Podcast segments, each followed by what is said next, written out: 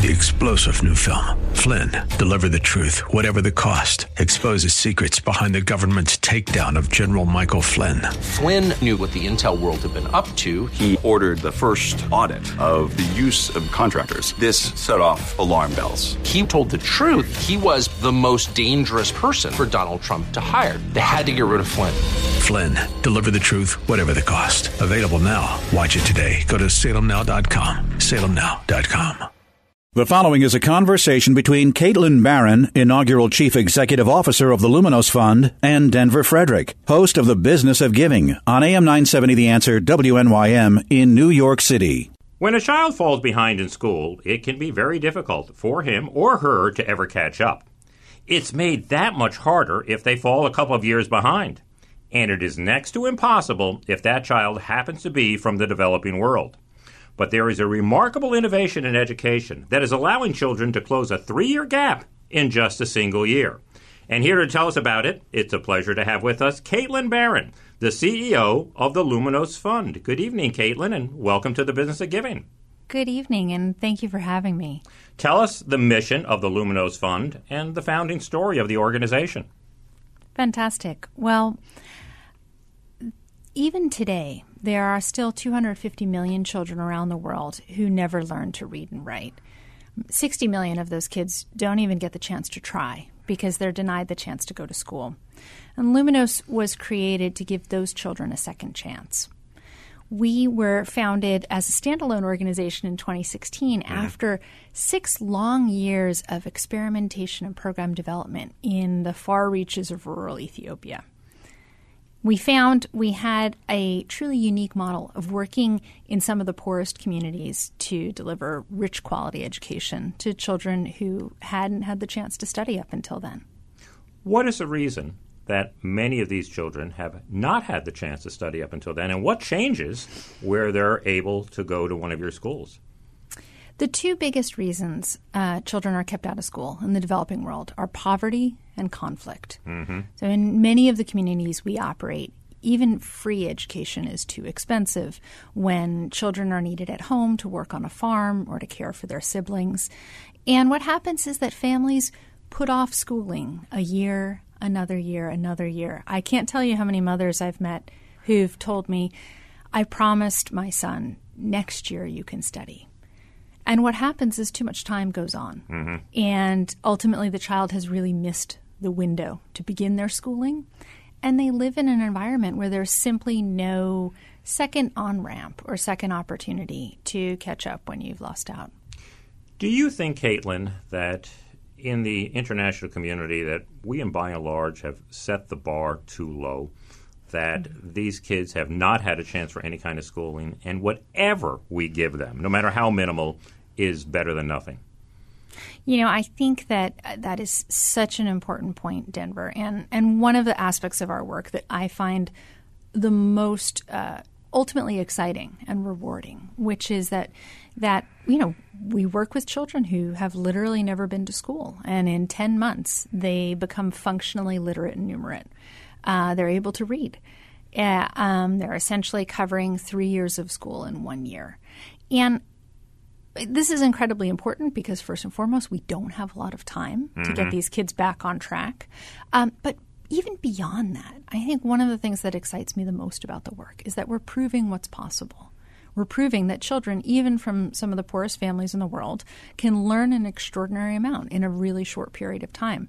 We're proving that teachers who are essentially young people with minimal qualifications who are drawn from these same poor communities can actually be empowered to deliver rich five senses education you know, even in a classroom lacking in electricity, lacking in an internet signal. Uh, you know, I think that the thing we take away from the work um, that I think is a lesson for education globally is that we've all thought too small mm-hmm. about what's possible. Right. Yeah. Okay, I'm 10 years old, I'm three years behind in school, and I'm going to go to one of your second chance programs. How in the world, in 10 months, are you going to have me catch up to my peers and be able to enter into a government school? So, there are a number of things we do differently. Some are uh, some are fairly tactical Mm-hmm. and some are a little bit magical. So, for starters, we work with a much smaller classroom than you would typically find in these types of environments. So, we never have more than 25 children in the Oh, class. okay. That's about half the size, isn't That's it? about half the size or even less Yeah. of a typical classroom. And then, you know, the children and teachers in our program work incredibly hard. So we have them for a full day Monday through Friday. Mm-hmm. In some places, we actually do a half day on Saturday as well. Um, we Is that ca- longer than the normal school day? we calculate that children in our program spend four times as many hours on reading Wow. as children would in a normal school. And so some of it is, quite frankly, more one on one attention and a longer day. Um, but then there's the magical element. And what we've found, I mean, look, think about how your own children learned to read, right? They, they learned not just through sitting in front of a text, not just through sitting at a desk and engaging in choral recitation, right? They, you know, they engaged with an alphabet all around them. They had the luxury of growing up in a text rich environment.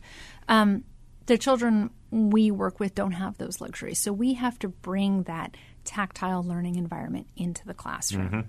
We you know when we first introduce the alphabet to children we actually we have them make an enormous bowl of mud and roll out long tubes of sort of clay-like earth that that one finds in the in the places we work. We have them form those tubes into each letter in the alphabet and have hmm. that dry in the sun. So their first introduction to the alphabet is very much you know fingers in mud forming these letters themselves we you know we work exclusively with texts that have stories set in their context with characters who have names like the names in, of the children in their village. We, you know, on the numeracy side, we have the children set up small shops in the classroom and engage in the kind of easy sort of back and forth mental math that actually they themselves are, are already doing in the marketplace every day.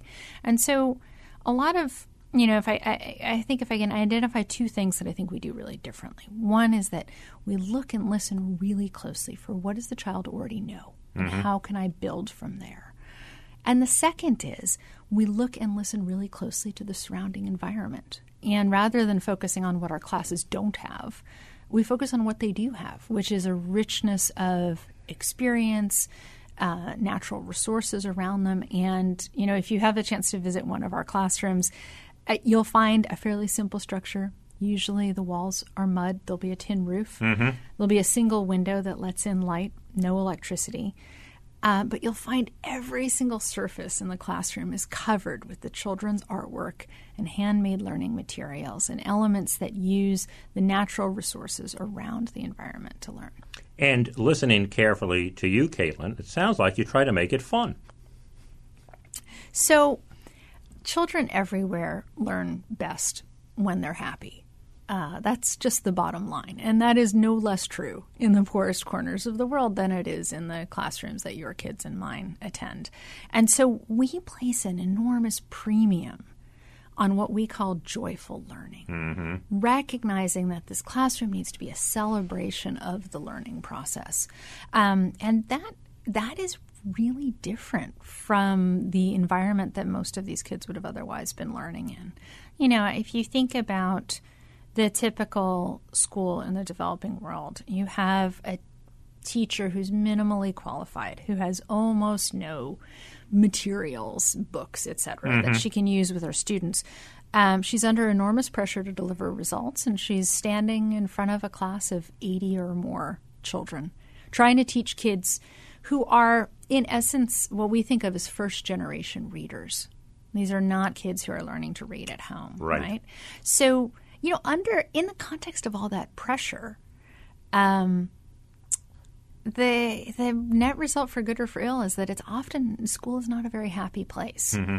and so we try to just fundamentally rethink what that learning environment is because quite frankly we believe that children can't learn. We know they can't learn quickly unless they're having fun Let's talk a little bit more about those teachers because, as you said, they are minimally trained. Mm. I would presume you have some kind of a training program for them, but I mean, they're really a key element to all this. How are you able to get them from zero to 60 in such a fashion that they can be as effective as they have been?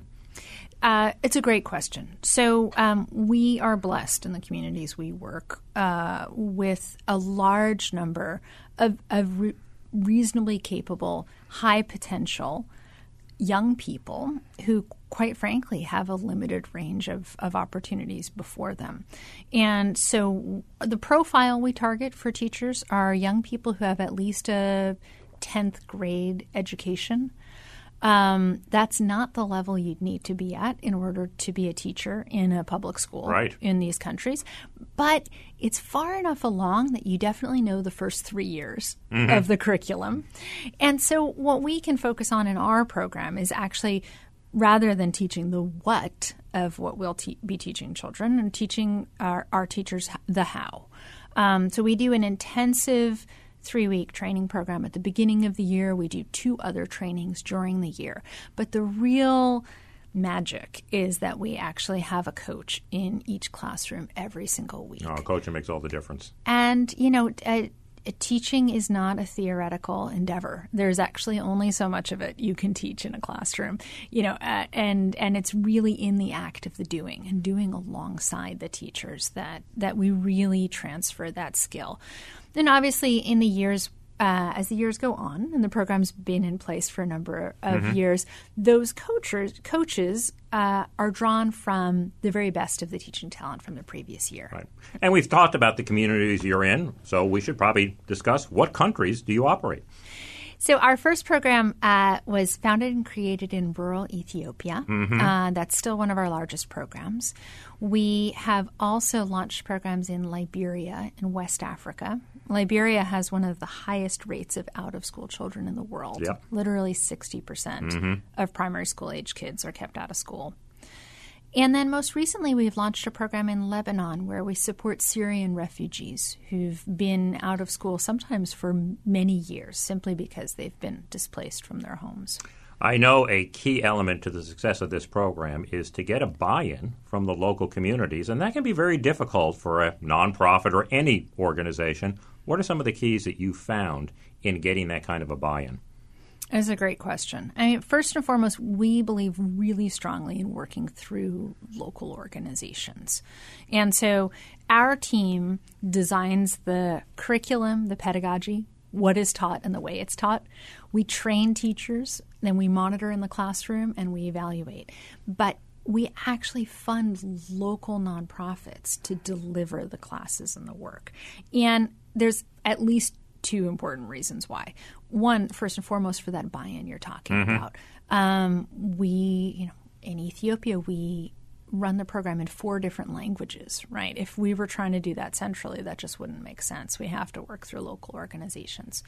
But the other reason is that we want to be building capacity in the countries we work for the long term. And so building up a huge team of our own really doesn't make sense. We're really focused on building the capacity of organizations there. Mm-hmm. And I know you can't just replicate something that works in one place and then paste it onto another and think it's going to work. So let's take two of the countries where you've been in the longest. Those would be Ethiopia and Liberia. What would be the difference in those two programs? It's a great question. Um, and we like to say that replication is about sort of 70% duplication and 30% mission critical customization. Yep. yep. so there's a core a element ratio. that is very much the same. But there are some critical things we had to change when we moved to Liberia. Um, one is first and foremost, uh, the you know it's interesting for those of us in the U.S. when we think about Ethiopia you know, prior to last week's wonderful news of yes. the Nobel Prize, you know, the most uh, the most ready image in folks' heads might still be the famine of the 1980s. Yep. And as horrible as that time was, actually, it's been a really fantastic set of decades since then for mm-hmm. Ethiopia. Ethiopia has come a long way. And so, what we find with our students there is that most of them have started school, learned something, and been pulled out.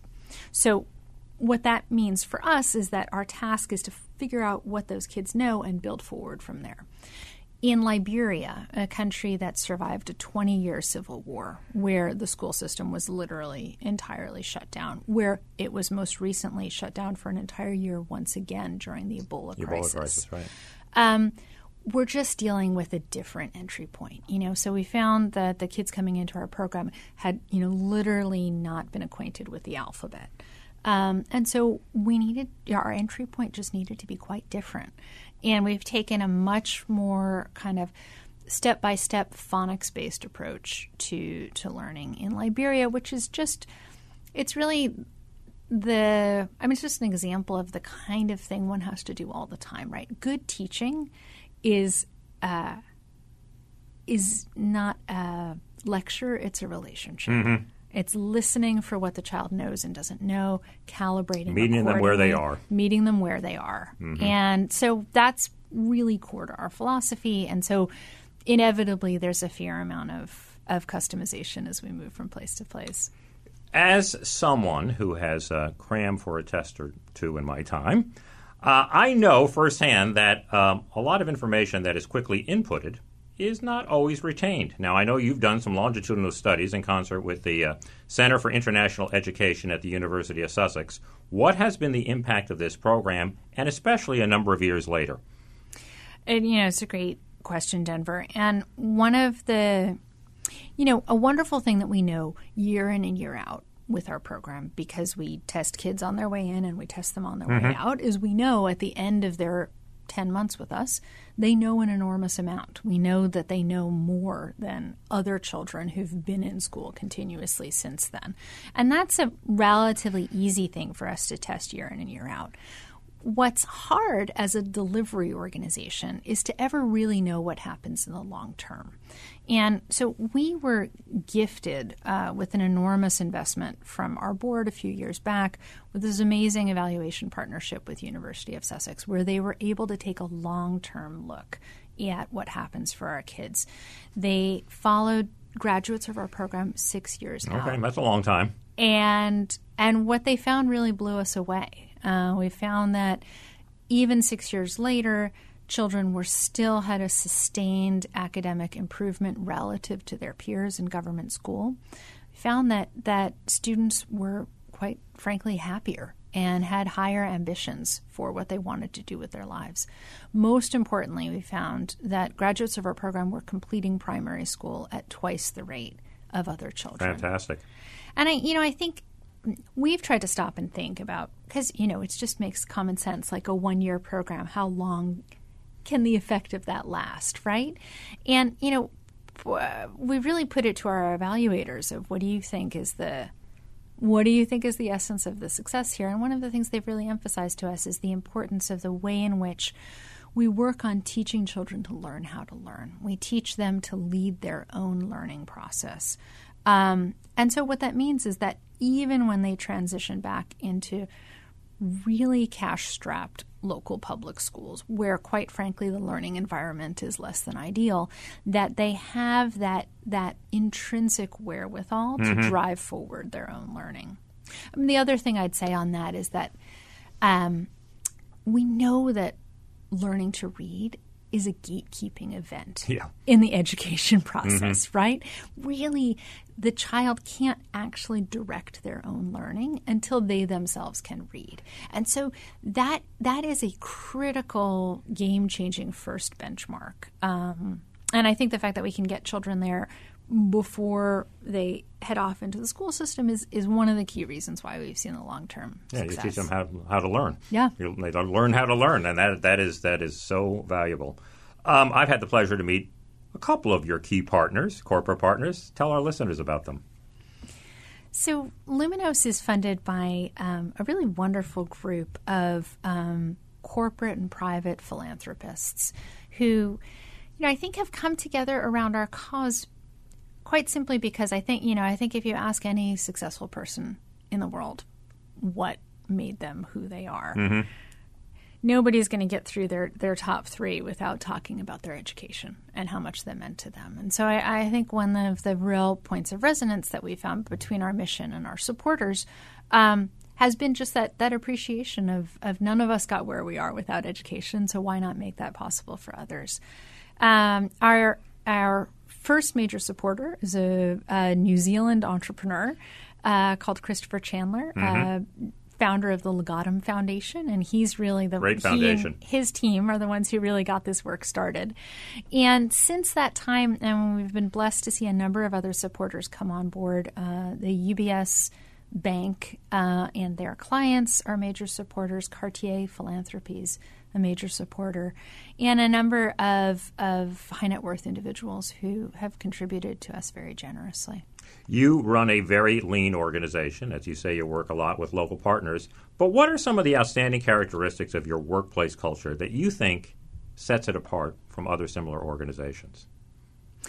So when I uh, when I founded Luminos four years ago, I, I'd already been doing this kind of work for a n- number of years, and one of the things I have just come to believe very strongly is that you can't do international work well without an international team. And so, one of my priorities in building the organization was to make sure from day one we had um, global folks in the senior leadership of the headquarters office. Um, of course, all of our teams in country are drawn from those countries, but that that it be essential that up and down the chain, um, our organization was led by a global team, and I, I've just been so grateful to the degree to which we've uh, we've really been able to live that and honor that. And I think that it it means that we have an organization that has a different level of wisdom about the work it does. It means that uh, our team is seen as partners to everyone we work with, um, and it and it means that um, it means that our work is as much about celebrating the extraordinary aspects of, of the globe as it is remedying the shortcomings. Um, so that's been a key piece of the puzzle. I the other the other interesting element is uh, whether we intended to or not. I think pretty much all of us in the senior leadership team spent an, at least a number of years in the private sector before jumping into the social sector, and and I I think you absolutely need depth on both sides.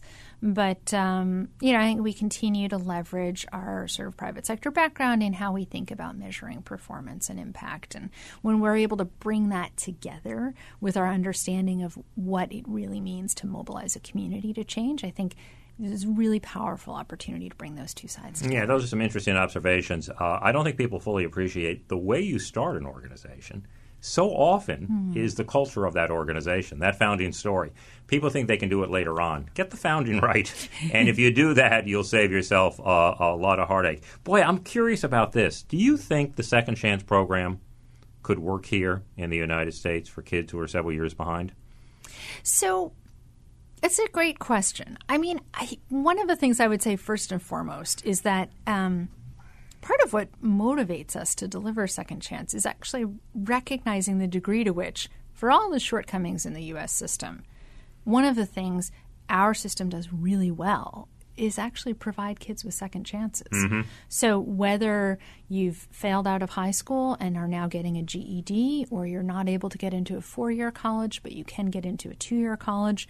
I mean, actually, relative to, for example, Europe and other places, um, I think in the U.S. context, we actually do a much better job than uh, than many other countries in providing children with second chances. And quite honestly, that's a real point of inspiration for, Yeah. for us in our work and in the communities that we work in overseas. Um, there is no do-over once you you have but one shot. Yeah. Um, and I, I, you know, I think as as Americans, we know how how wasteful that is not to give young people the chance to try again. And so I, think that's a big part of what inspires inspires us to do this work. Let me close with this, Caitlin. Um, have there been given any thought about continuing the Second Chance program for kids who've been through it? I mean, here you have, you've done three years in one, you've gotten in there with your peers. I mean, that program seems like it, it would have really. It would serve us well if we were to continue that program. And I also wonder how the kids feel who've been to this intensive school day, have learned so quickly, and then go back to the old traditional way of going to school. So, you know, what's amazing about our graduates is how incredibly resilient they are Mm-hmm. and the degree to which they push through an, an admittedly imperfect learning environment. Um, but that being said, uh, the lasting solution would be to empower teachers in public schools in all the countries we work in to teach with the same joyful learning approach that we employ.